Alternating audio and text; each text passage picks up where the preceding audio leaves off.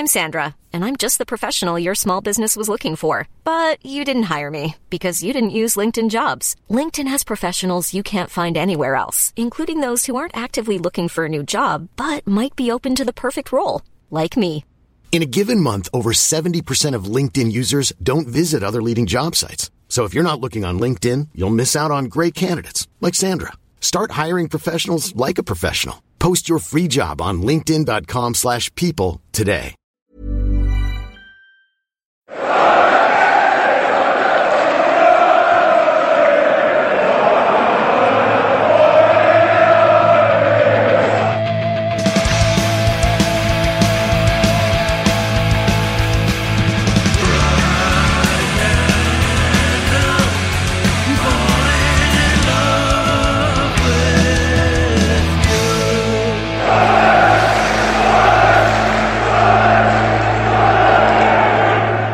Welcome along to the Wiseman's Here podcast, where we have a game to dissect and look at a 1-1 draw away to Oxford. Not too much dissection. No. And it links into the preview as well, because we are playing Blackpool tomorrow night.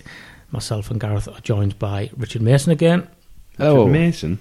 Come back. That's his name. It's his media name, isn't it? Yeah. Richard Would Eaton. You prefer Easterbrook? Yeah. Okay. That's his name. That is my name. Well, you put Mason out there, not me. I did. If you didn't want to be referred to as Mason. Then I got married, and I'm a modern man, and I changed my name because I'm a modern man. I wish I hadn't now, with all the explanation I've had to do with it over the years. You should have a wise man. Well, your wise man's surname is Easter Egg because of the online abuse that you got that time where somebody trolled you with that. Yeah. Which is good. But enjoy that. Considering I did it by deed poll, I could have chosen any name, and I could have chosen any middle name. I could have added like the 1992 Cup Final squad or something. Or it would have been a strange move, but fair enough.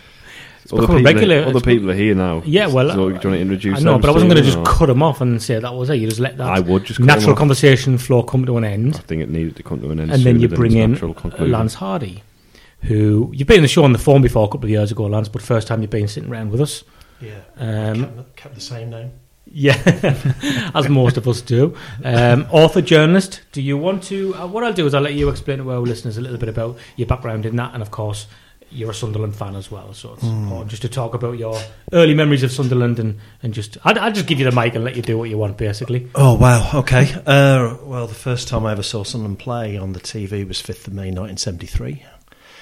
Doesn't ring a bell. Just a distant day in our history.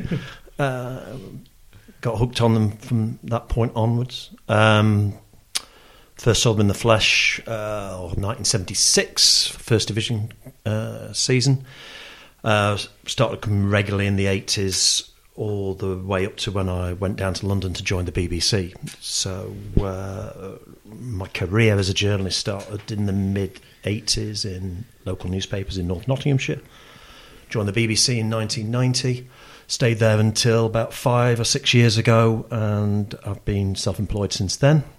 My work is mainly in television, international sports events, football, working on major events, major football programmes. So I've worked at 6 World Cups, 4 Olympic Games. I feel like I'm giving you my CV here. Mm-hmm. In terms of my writing, Stalker Sunland's 73 would probably be the book that most people know me for. In these parts, I've also edited Tales from the Red and Whites with Graham Anderson and Rob Mason over the last few years, and ghost-written a few other autobiographies, namely Steve Davis, Bobby George, Kelly Smith. Mm-hmm. Okay. What have you done, Stephen? Yeah. What have you done, Gareth? Yeah. What's this? Well, I've done nothing. We're going to put our CVs on the table. This Lance would win quite easily. Well, you're looking for work at the moment, Richard, if you want. I've actually brought mine with me. Yeah. Yeah. This would actually be a recruitment technique for Richard if he did that, wouldn't it? Because he's looking for work at the moment, so if you did that. Yeah. I've spent the last 2 hours speaking about myself, so I'm probably not going to follow Lance's lead. Who was your favourite player, Lance? Sunderland player. Oh, Gary Rowell, by a mile. Mm. Growing up, Tony Towers from the 75-76 promotion season. I'm thinking I may be the only one here who remembers that. Unfortunately, so, it was Tony Towers, Pop Robson, and Mel Holden. And Gary was just breaking into the team then. And then Gary Rowell throughout my formative years. Yeah. So you mentioned the book you did about the FA Cup there. You said that might be what you're most known for, but those, the Tales from the Red and White, are relevant, so you want to tell some of our listeners about those books, plug them, because one of them's still quite recent as well. Tell us which players you spoke to, which managers you spoke to. The series has been really successful. It's been really enjoyable to work on as well, particularly with guys like Graham and Rob, you know, who were brilliant to work with. The first volume came out a few years ago, and it was essentially an anthology, which I edited. It was put together by a lot of well-known names who work in the media, such as Graham, Rob, Nick Barnes, Jeff Brown, etc., and a few former players, Jimmy Montgomery, Gary Rowell, Gary Bennett feature. The second volume that came out at the tail end of 2017 was a Sunderland 11 with a difference. It went all the way back to Stan Anderson in the 1950s, and we were keen to select players, not necessarily the best 11 that we could think of, but players who had interesting stories to tell that covered 5 decades or more. And then the last title has actually been the most successful of all three. That came out in November last year. It's titled Managers, and the three of us spoke to 2 managers each. I spoke to Gus Poyet and Malcolm Crosby, which was interesting. Graham spoke to Peter Reid and Simon Grayson, and Rob caught up with Laurie McMenemy and Ken Knighton. So lots of very different managers there in terms of success and how Sunderland fans feel about them. We've got some manager podcasts anyway, if you want to go and check them out. Little plug, Malcolm, including Malcolm Crosby, Dennis Smith, then on to Malcolm Crosby. So who's next, though, Stephen? That's the question. Who did follow Malcolm Crosby? It was Terry Butcher. Oh yeah, we might just be doing that. So it was terrible, okay. Stephen. Do you want to take over? Yeah, go on then. I'm finished now. All right, okay. Great, wasn't it? Yeah. Great listening. Great broadcasting, magnificent. So I guess you don't get to see the lads as much as you would like then now. Lance, live anyway. It doesn't help when we're in Division 3 either. A handful of games really for the past number of years. I'm going tomorrow. I've been to 2 or 3 games this season. Yeah, generally about 4 or 5 games a season. And your thoughts generally on the current situation? Obviously, it's something of a concern, relatively speaking, in terms of what's happened since Christmas. The start of the season, I thought that a playoff place would have been a decent return, actually, in terms of how I felt going into the summer and everything. Once autumn came around and we went on that winning run and seemed to be winning 1-0 every week and were handily placed in the table. And there looked to be a togetherness and a good spirit, and we were getting results. Obviously, you start to think, well, promotion looks as though it could be happening. And then we seem to have swapped 1-0 wins for 1-1 draws, and that has coincided with Luton and Barnsley hitting this rich vein of form, and so now it looks slightly different. Okay, well, on that, I just want to say before we discuss the games and stuff, I think we can all acknowledge this season's gone okay, and we're still the only team to score in every game. Only 2 defeats, a massive overhaul in the summer, a club which seemed like it was on its knees. A win tomorrow, I think we're back to 2 points per game, which would normally get you promoted. I think the owners have done excellently in providing a strong squad to the manager. They've reconnected us as fans. Comparing what we've had over the last few years, it feels like it's fun being a Sunderland fan again, doesn't it? Which it hasn't done in years. Now, you can acknowledge that and respect it, but when you go to games week on week and have a passion that everybody wants to tap into when you want positive things to happen and it gives you positive energy, it's to be expected that when you're watching a group of players underperforming and playing poorly, very poorly, as was the case against Oxford, people are going to have a little moan about it, aren't they? And it doesn't mean that you're forgetting or you forgot what kind of season you've had or where we were last season. It's because you care deeply and you're passionate and you're allowed to come out and say a performance was poor. You're allowed to be concerned that you haven't scored more than 1 goal in the game since the 15th of December, which was building on what Lance was saying there, and we were talking before we come on air, those 1-0 wins have turned into 1-1 draws. With the attacking players we have, we should be doing better. Now, there's some clips on Twitter, aren't there? And if you're going to go and abuse the owner, then you're a little idiot. It's also embarrassing if you call other people embarrassing if they disagree with your opinion.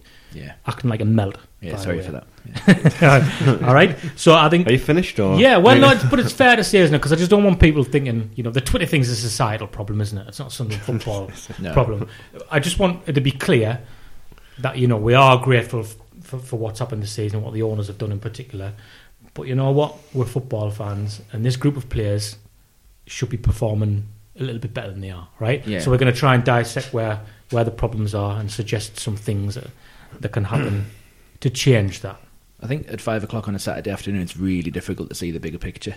Of course it is. I think I'm probably guilty as much as anyone in this room about that. But as time develops, you know, 2 defeats is great, and it's really something impressive. But how many draws we had? 12 draws across the season, and if we turned half of those into victories, I think we wouldn't begrudge the fact that we might have lost maybe 6 of those draws.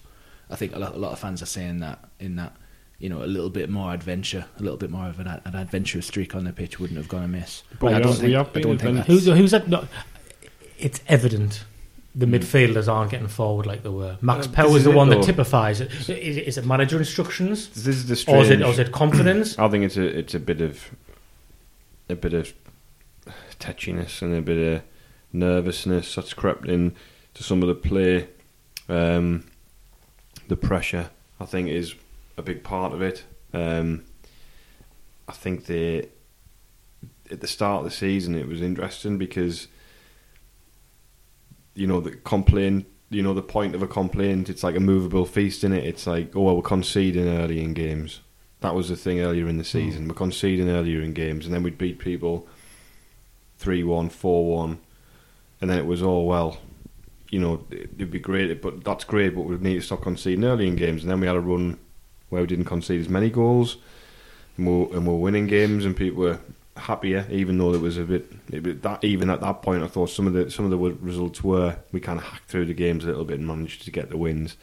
At the moment, it's kind of, you know, defensively we've got the best. I think we've got the joint best defensive record in the league, which is weird because it doesn't feel like we are that strong defensively, but you know we are clearly.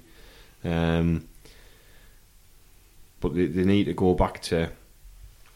They need to work out what I'm sure they will be doing this, but they need to work out if they want to maintain the system that they've got in place.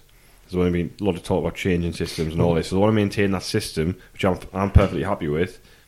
They've got to go back and work out where the failures are and get into the positions that they were getting into. Because I was looking at, well, let's work out where the failures are first before we start suggesting how we can. No, put it right. I was looking at this. I was thinking about it earlier in the season. We'd often switch a player quite a lot. So, you know, we'd get the wingers would get very wide and we'd be spraying. The centre-back sometimes come and spray the ball to the wing, or the midfielder would drop in and put the ball wide. And we do that sometimes, but we don't do it as much as we were.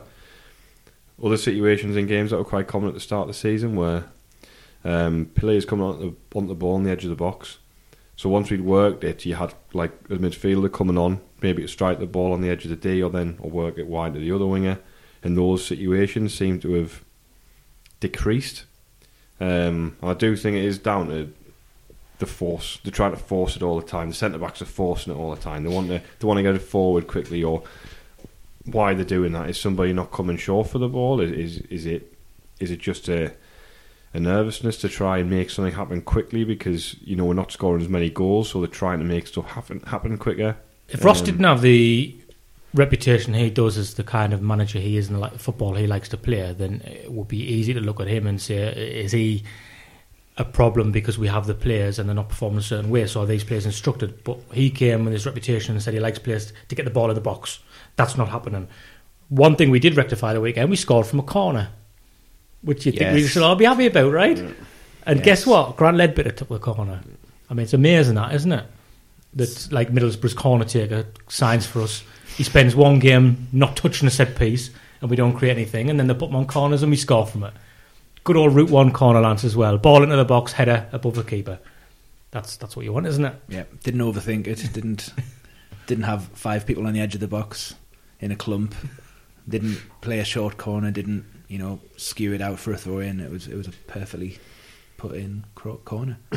It's amazing. But just hitting areas sometimes, just hit if it's not working, just put a good ball into an area and get bodies in there. Because you've got a 6'5" centre half.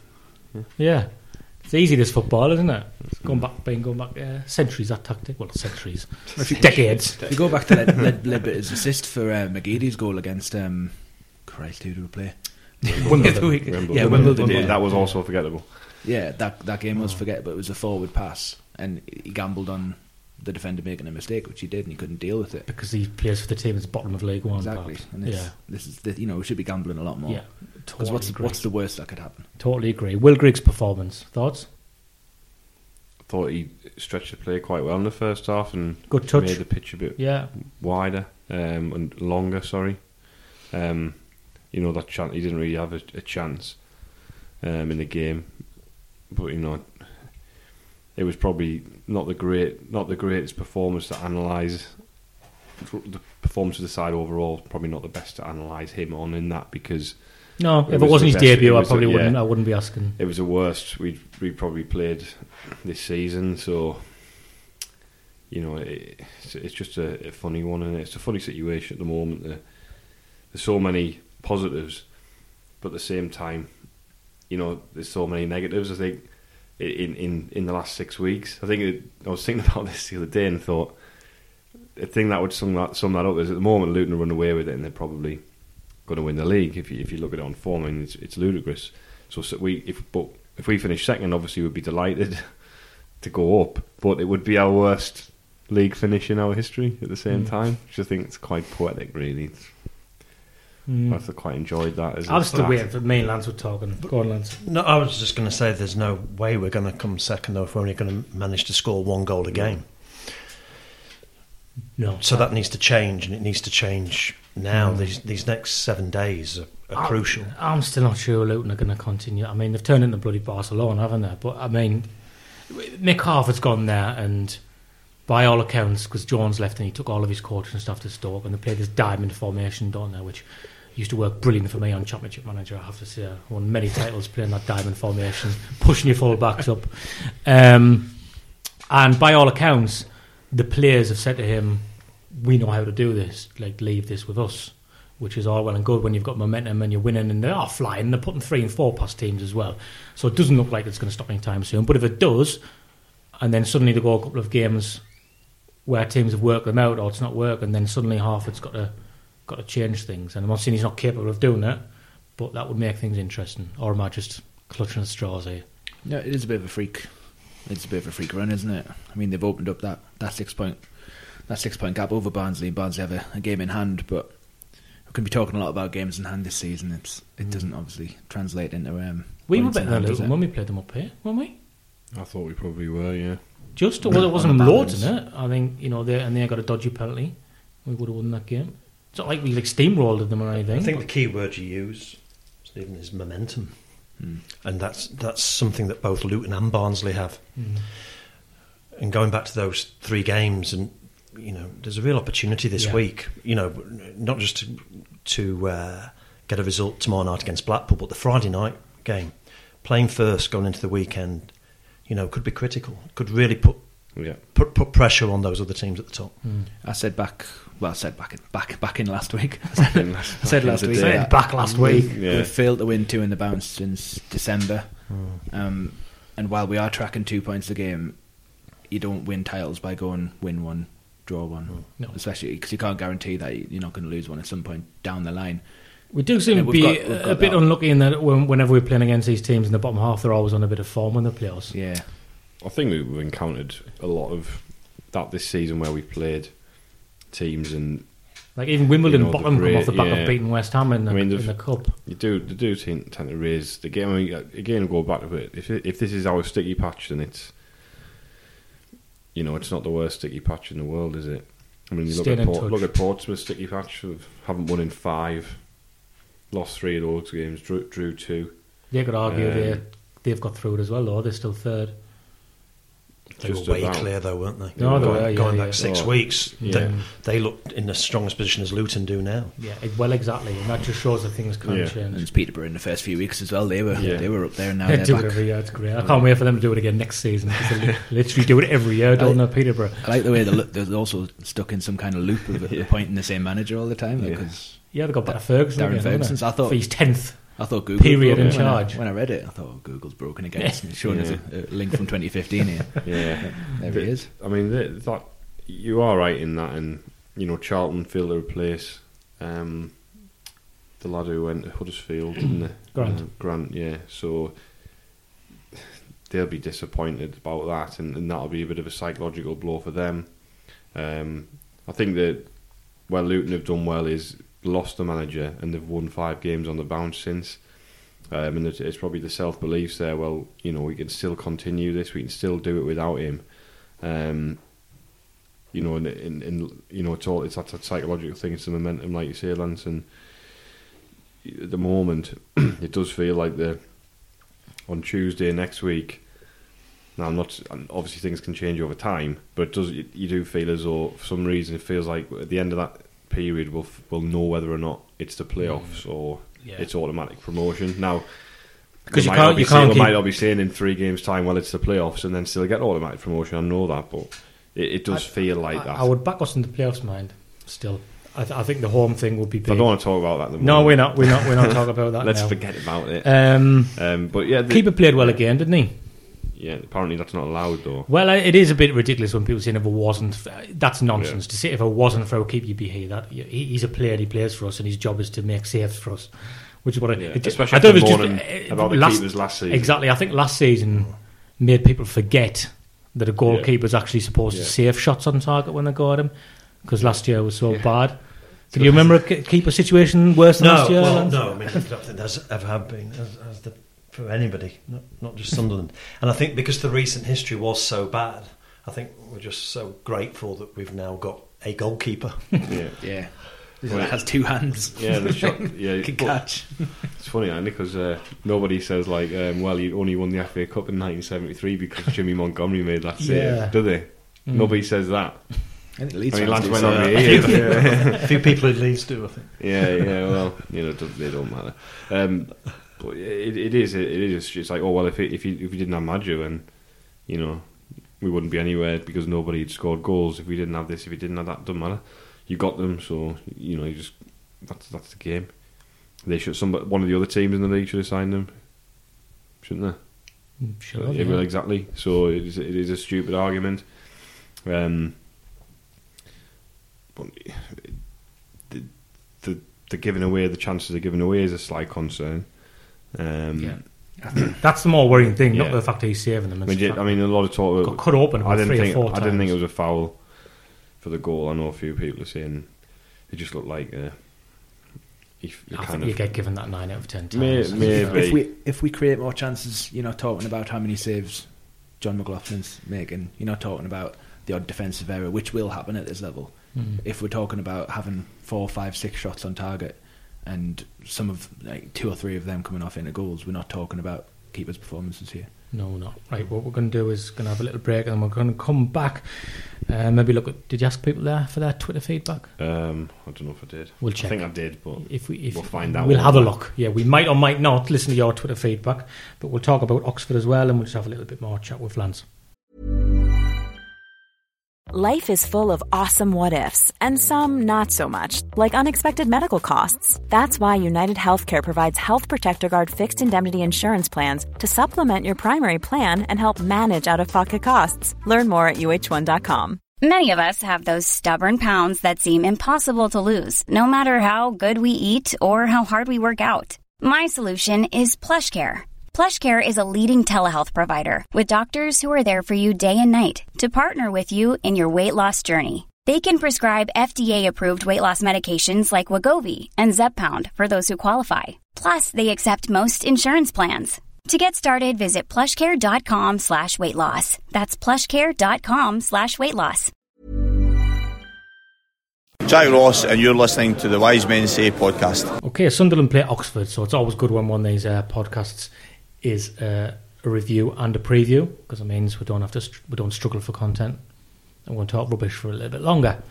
Sunderland play Oxford, as I'm trying to make eye contact with Gareth and Richard, and they're both on the phones. I'm looking at these. You said look at the questions. So. Okay, right. So what we're talking about now is... The main debate has been about Dylan McGeouch, basically. Well, right. So he's either like an Iniesta or Jeff Whitley, depends which side of the fence for him. Apparently there's no middle ground. This seems to have caused a lot more debate than I thought. It's fair, I think, that people will be asking that question.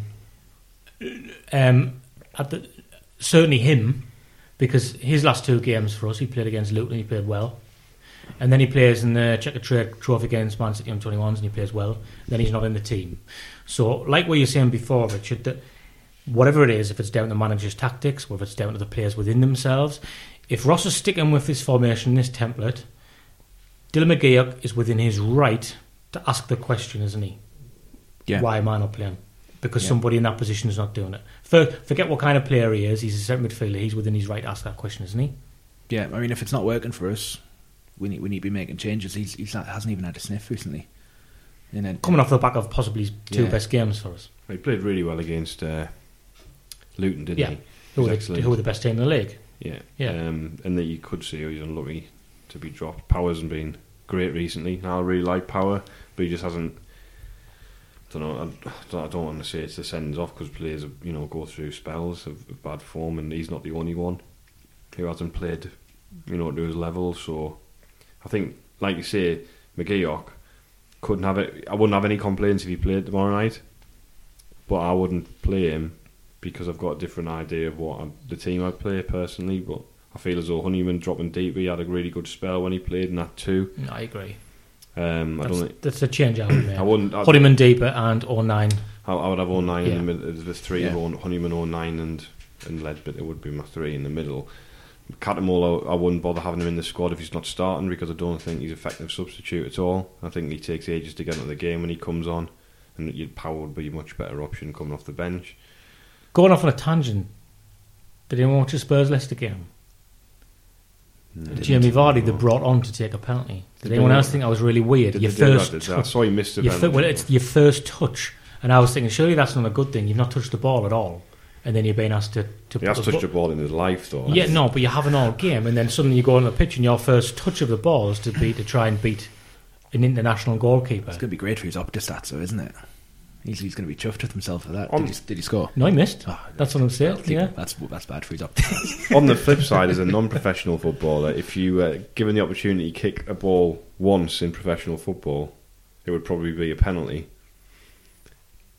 You still need to take a couple of touches. I think it's a hindsight thing, isn't it? Yeah. I don't know, because I go all the way back to Panenka. You know, he was a genius, but he could have looked like Jeff Whitley. Yeah, exactly. Yeah, I was saying as he was coming on, he's the benchmark. I was saying it to my wife because she wasn't listening, but I was going to say, he hasn't touched the ball. This is a bit dodgy, but she wasn't paying attention. But I was saying it. Why? We've gone off on a tangent now. You took it that way. I did. If you want, I just thought it was interesting. Where did I jump to that from though? We're talking about McGeouch, I think. You talked about Catamolo being an effective. Getting into the game. Was it? Yeah. I mean, I don't know what we've got a lot of midfielders, haven't we, Lance? I don't know what you've seen this season.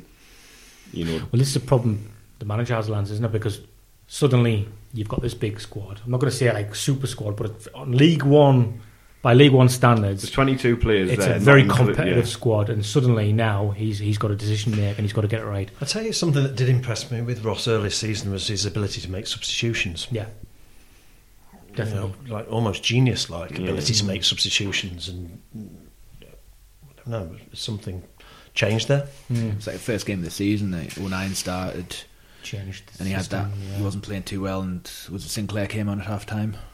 Was it Sinclair? Yeah, he did. He came on, formation, didn't he? And it suddenly started clicking. And I think there was a couple of more positive substitutions, and I think maybe we've not had that. Well, I think at the weekend he did try different things. He put Wyke on for a bit. To be fair, Wyke did. He done all the hard work, didn't he? And grafted, and he had two strikers on. Then he took them off and changed it again. So I still think he is a little bit flexible in that, but certainly he's got to stumble across something now that works, because he's got all these players at his disposal, and questions now are going to be asked of him, aren't they? I think first and foremost, because Sunderland fans realise this is a strong squad.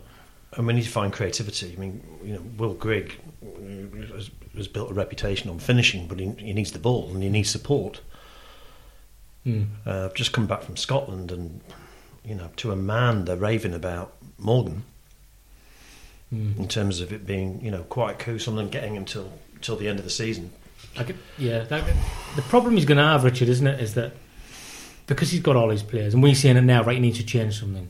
And if it's not the formation, it needs to be personnel. But that's all, again, going back to the old Championship Manager thing. You would do that in a computer game, wouldn't you? So yeah. Morgan is quiet. All right, take him out and put Gooch in. It's not going to work, keep doing that either. No. I mean, you do get a lot of opportunity in this league to chop and change, and for trial and error. You might not get that in the Championship. You probably won't get that in the Premier League.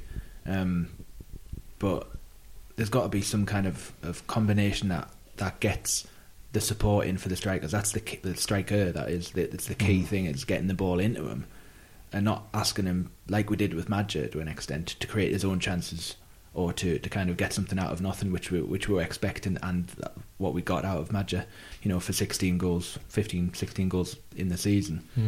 And we're not creating enough opportunities across the pitch, and that falls on the three midfielders that are sitting behind Grigg at the moment. They need to be shown for him. They need to be getting in behind him, and they need to be 5 yards further up the pitch. I mean, offside. I know it's not as simple as this, but I'm just going to have a quick look here at, where are we? There we are. So, what would you argue is our best performance this season? Or most people would say is our best performance this season at home. At home, Barnsley, I would say. Barnsley. Yeah. For a spell. Yeah. Okay. We were just a bit dodgy at the back, weren't we? But that was his tactic. So on that night, the team was McLaughlin, Matthews, James, Power, Flanagan, Baldwin, Maguire, Honeyman, Madger, Gooch and McGeady. So you could, if you wanted, you could say, I know I'm being overtly simplistic here and saying, well, that was the best we played. Let's just pick that team and then put Grigg in up front instead of Madger. Now, I know that's a very overtly simplistic way of looking at something. Well, Maguire's. I'm not advocating. Maguire's the headline from that, isn't it? Yeah. Because in the autumn around that time, he was on fire, and you know, I went to the match at Doncaster. He got the goal. You know, we were winning 1-0, but we were getting goals from all over the forward positions, attacking players. I would think that would be the headline from that team you just given. I mean, he was a sensational that night. I mean, Well, he was good that night. He was absolutely brilliant against Peterborough when we drew 2-2. I mean, I would put him in tomorrow night. I agree. And I would put him, and this might be controversial, but I'd put him in instead of Morgan and Gooch. I'd put him on the right, and I'd put O'Nye behind. No, I think I agree. O'Nye behind Grigg, McGeady on the other side, and then Leadbitter and Honeyman. It's somebody else though, isn't it? Where again against Luton, who are the best team in the league at the minute. He played, he scored in that game, a very well-taken goal as well. Frozen out the squad totally. I know it's only 2 games, but it is interesting, isn't it, that he provides a big bite, doesn't he? He does. He's a spark as well. Yeah, he's a bit nasty. He gets people going. He gets the opposition going. As we saw at the end of the Luton game, I know the red card was rescinded, but apparently, yeah, so I don't know if that's got anything to do with it. I don't know, because he played I can't remember if the Newcastle game was after that Luton. It was before, wasn't he? Scored and set a couple up in that game.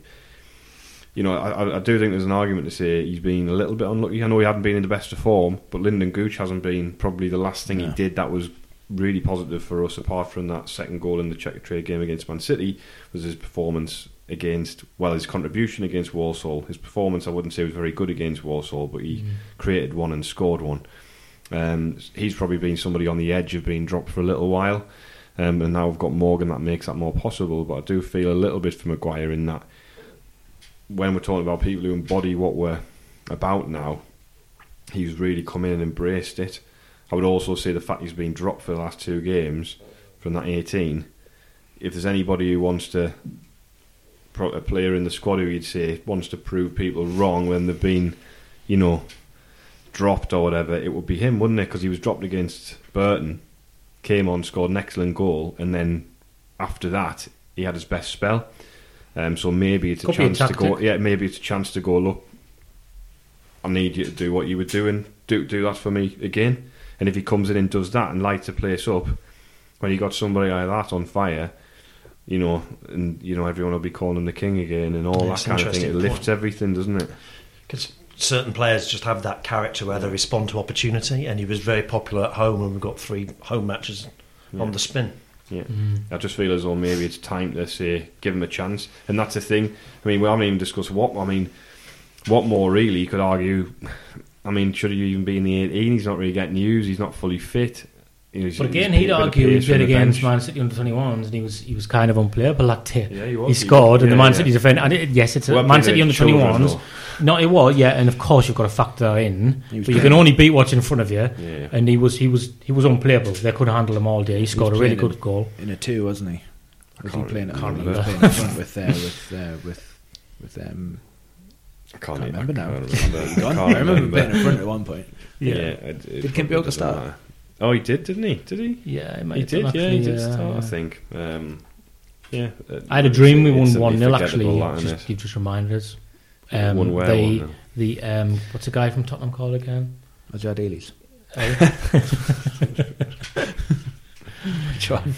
Ricky Sterling. Yes, Sterling. Yeah. He wasn't in the squad again. I had a dream that he come on a sub and scored with 8 minutes left. Quite specific as well. Tomorrow night. Yeah. Okay. I know. It's unusual that he wasn't in the squad. That I thought that, you know, considering we brought him in, and if we hadn't brought, sad as anything, I'm dreaming about. We didn't bring Blackpool, Tottenham reserve. If we hadn't brought in Grigg, you know, we brought this young lad in, and he can't even get in the squad, which kind of tells you, well, he's not really. Is it that he's not better than what we've got, or it's too early for him? I don't know. It's, you know. If we'd have finished that transfer window without signing Will Grigg, you know, it's a little window into how alarming that might have been. I think it still all boils down to the fact that you need to create chances, and I think someone like Maguire can do that. You look at McGeady, and he'll do something positive in maybe 5 or 6 things badly. In terms of taking an extra touch, he's got all the time. But yeah, he's one of those players. He's too good not to. He's one of those players that you can indulge. And let him do his thing. But when you've got 2 of those players on the pitch, like McGeady and maybe Lyndon Gooch, that's when the problems start, because you've got at least 2 of the midfielders behind the striker that aren't that concerned about creating opportunities for the striker, with especially Gooch. I don't see him putting his head up at any time. He wants to make stuff happen for himself, which is great as a young player, but the primary need of the team is to get goals and to create chances for the strikers, I'd have thought. And I still think you asked earlier there, Gareth, about the best performance we played at home all season. I still think the best I've seen Sunderland perform all season was at Walsall before Max Powell got his red card. That's fair. It was 0-0 at the time, but I was down there, and I thought we were sensational. We moved the ball about so quickly. Gooch and McGeady were just swapping flanks, roaming around. Honeyman deeper with power, and we were just moving at 1 touch, 2 touch passing, and they couldn't get near us. And then obviously the red card. I thought we started really well against Charlton as well, in a similar fashion, where that was a good performance. We really did, and then you know we didn't take the chances in the first half, and they scored quite right at the start of the. I mean, one argument as well, I would say. I think Oviedo should come in. He's injured. Is he injured? Yeah. Is he? No. Also said he's injured, he also explained that Flanagan's partner gave birth midweek, so he hasn't trained much, and that's why he came up with the team. Because that didn't seem logical either. Keeping a clean sheet and then replacing him. And Flanagan, I think he'll be back in the team if he's ready. Yeah, I think he deserves to be. I think defensively Dunn's done well. His distribution's not been great. That might be an argument. Some people say, well, Maguire, at least if he takes it off the centre backs, and you know he's probably more likely to use the ball better. I think that's a fair argument. But I just feel like, O'Nye as well. If there's a player in that group who deserves a go, a start in the league in his position, it's him, based on what we've seen over the last 2 months. He hasn't let anybody down. Everything he's been asked to do, we're struggling a bit at the moment in trying to do what we want to do, and I think get in the box and he can finish. Yeah, he should get a go. You should get a chance, because you know if you're not going to get it now, then when are you? You know, he's not going to get in when we start winning again, is he? If he can't get in when we're not winning, so yeah, I'd definitely have him in, and I think that would give you the energy, the opportunity to press. A lot of talk about 4-4-2, and I don't think that's the answer for us at all, especially with the tendency of the centre-backs to panic a little bit and try and lump it forward. I think we'd end up surrendering possession in their half, and we're not going to get the ball back. I think we're better off, you know, keeping a variant of that 4-3-3, 4-2-3-1, whatever you want to call it, and persisting and freshening it up a bit. Because all the players in the squad have been there long enough, apart from the most recent acquisitions, to know what the job is, you know. And I think, you know, in particular, people like O'Nye knows what his role is in that squad. So if we change it and replace the personnel, Maguire knows the role that he's, you know, he knows the way Ross plays and he knows what we've been doing. So I would just think maybe, you know, just freshen it up with some, you know, new blood in there and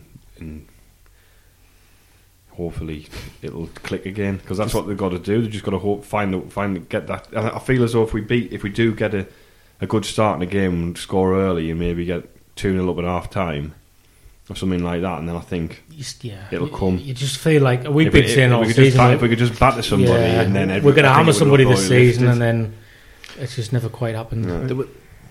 There will be a moment this season, you know, there's still a fair amount of time to go before the end of the season. There will be a moment where we'll click, and it'll be, remember in February when we were talking about going up through the playoffs when we're like 12 points ahead in April. Maybe that's going to happen. We just need a spark of some sort.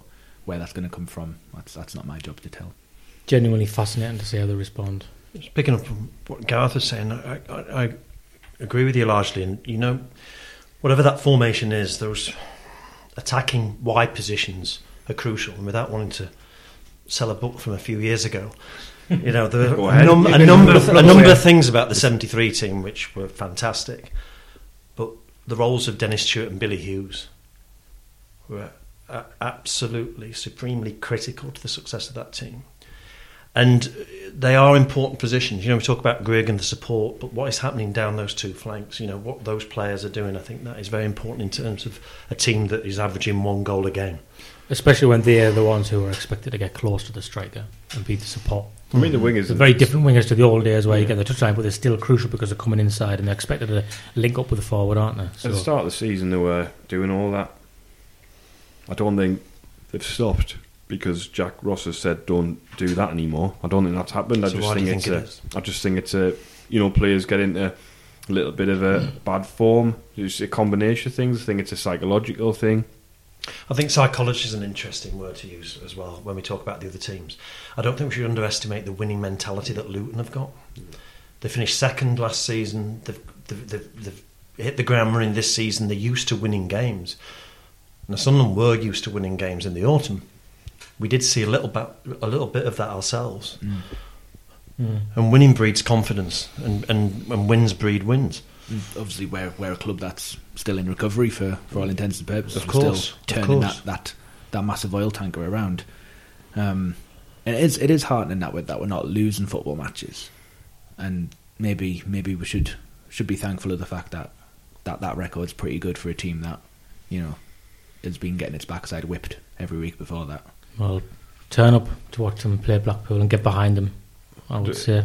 Just think it doesn't take, I've said this before, it won't take much to reopen those deep wounds. Yeah, well, like I thought you were going to say it wouldn't take much for us to get behind the team. So I agree, yeah. I wouldn't say that people haven't been getting behind the team, but you know, the point that, you know, we have been a losing club, we've been relegated twice, everything that's gone on, it really doesn't take much to panic people, and I think we've been on the verge of a meltdown for a little while now. It could, if say we, it would be ridiculous without a league position to go on to have a meltdown. Oh well, it would be, but I think there's still, not everyone, there's still a section of support I think truly believes that we should just go and swat everybody aside because we're Sunderland, and that it's not. I don't think that's the right mentality or attitude to have. I've got a really good squad. I was actually arguing the debate I did in the Echo about the situation at the start of the season that Ross had, where he had the fact he had fewer players to pick from.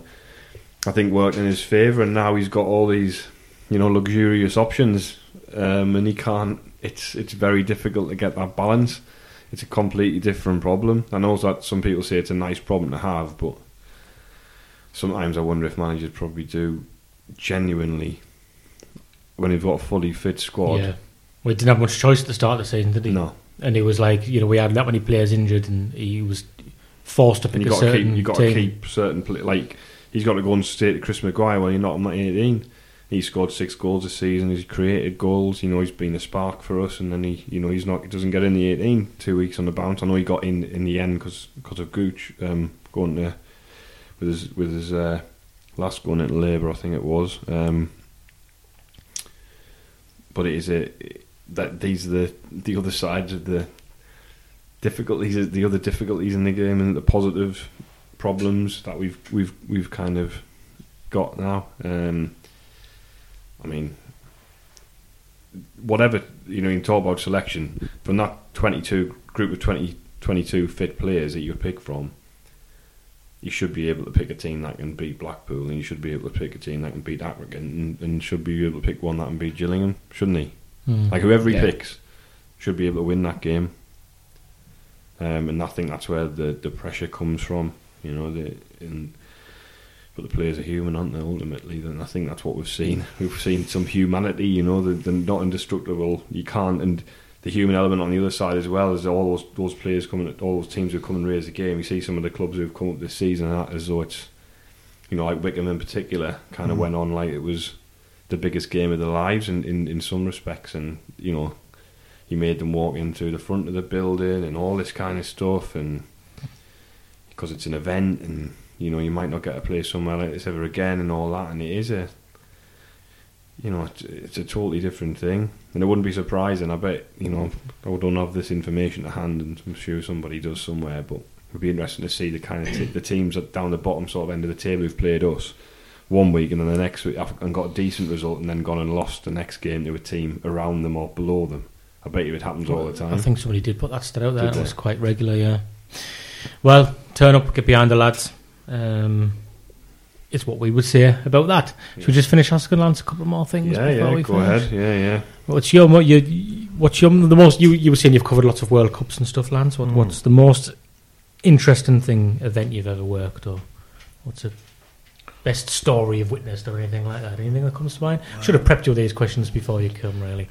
Keep people on their toes. The most enjoyable event I've ever worked on was the 2002 World Cup, just because it was something I've never experienced before or since. I was the producer with the England camp at that time, so I was incredibly lucky to be pitchside against Brazil in Shizuoka when for half an hour it looked like we might just do it. So that's always what was that goal like pitchside? Which one? The ball, Ronaldinho. The ball flown over. The ball flown over. Yeah. Same as on camera one. The 24 ISO angles you've probably seen. And I can see David Beckham jumping out of that tackle now as well. I don't remember that. Before one of the goals, was it? Before the equaliser, maybe, before the winning goal. Oh, was it? Yeah, before the winning goal. But no, all the major events have been great. But I enjoy all forms of sport. I was covering East Fife versus Partick Thistle at the weekend, and that wasn't the best game of football, but it was great to be there and to tell the story of a team from Methil that's seen better days, that were having the best cup run they've had in 40 odd years, and seeing what it means to the people there. So non-league football I see a lot of as well, and then World Cups and international football as well. And which two managers did you speak to personally again in your last book? Malcolm Crosby. Oh, yeah, of course. Gus Poyet, so. Yeah, who 1992 was really kind of the modern generation's 1973, wasn't it? Or the previous modern generation, I suppose. None of us are getting any younger, but yeah, I think there was... I remember that cut run very well. I went to every game from West Ham onwards, and there was a real momentum building. I know it didn't quite happen at the end, but it was a real special time. And then Gus Poyet, who obviously took us to the last Wembley Cup final in 2014. There was a connection with every former manager that we spoke to, though. You know, in terms of they all had a real special bond with the club. They all had frustrations, particularly with boardrooms and transfer dealings, and they all felt that it was unfinished business. You know, there was like this thread that was going through all the stories. Yeah. Gus Poyet was very frustrated with the transfer dealings of the summer of 2014. He felt that Marcus Alonso was there to come to Sunderland, and obviously he's gone on to be absolutely sensational left back. And Barini was close as well first time around, and Key felt he never replaced.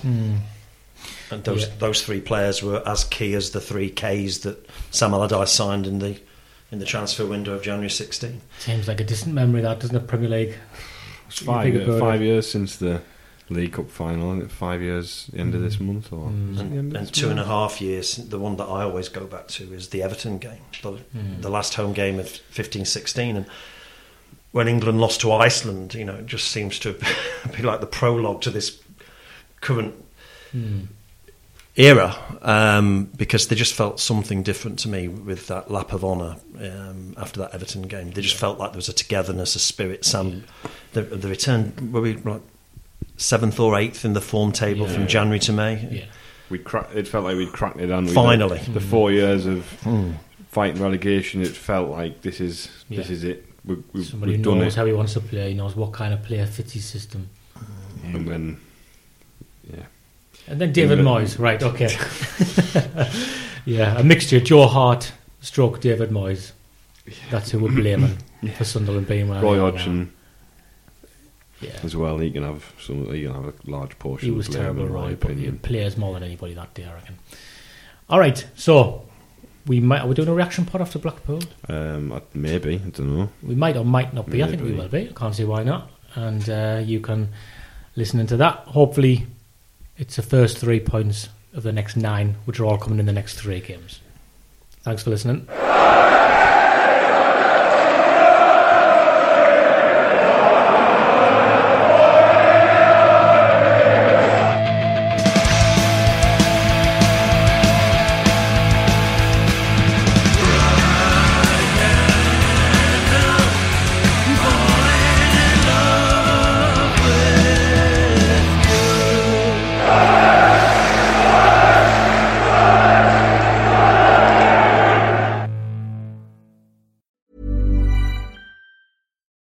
Serves the best, and there's no better place to shop for Mother's Day than Whole Foods Market. They're your destination for unbeatable savings, from premium gifts to show-stopping flowers and irresistible desserts. Start by saving 33% with Prime on all body care and candles. Then get a 15-stem bunch of tulips for just $9.99 each with Prime. Round out Mom's menu with festive rosé, irresistible berry chantilly cake, and more special treats. Come celebrate Mother's Day at Whole Foods Market.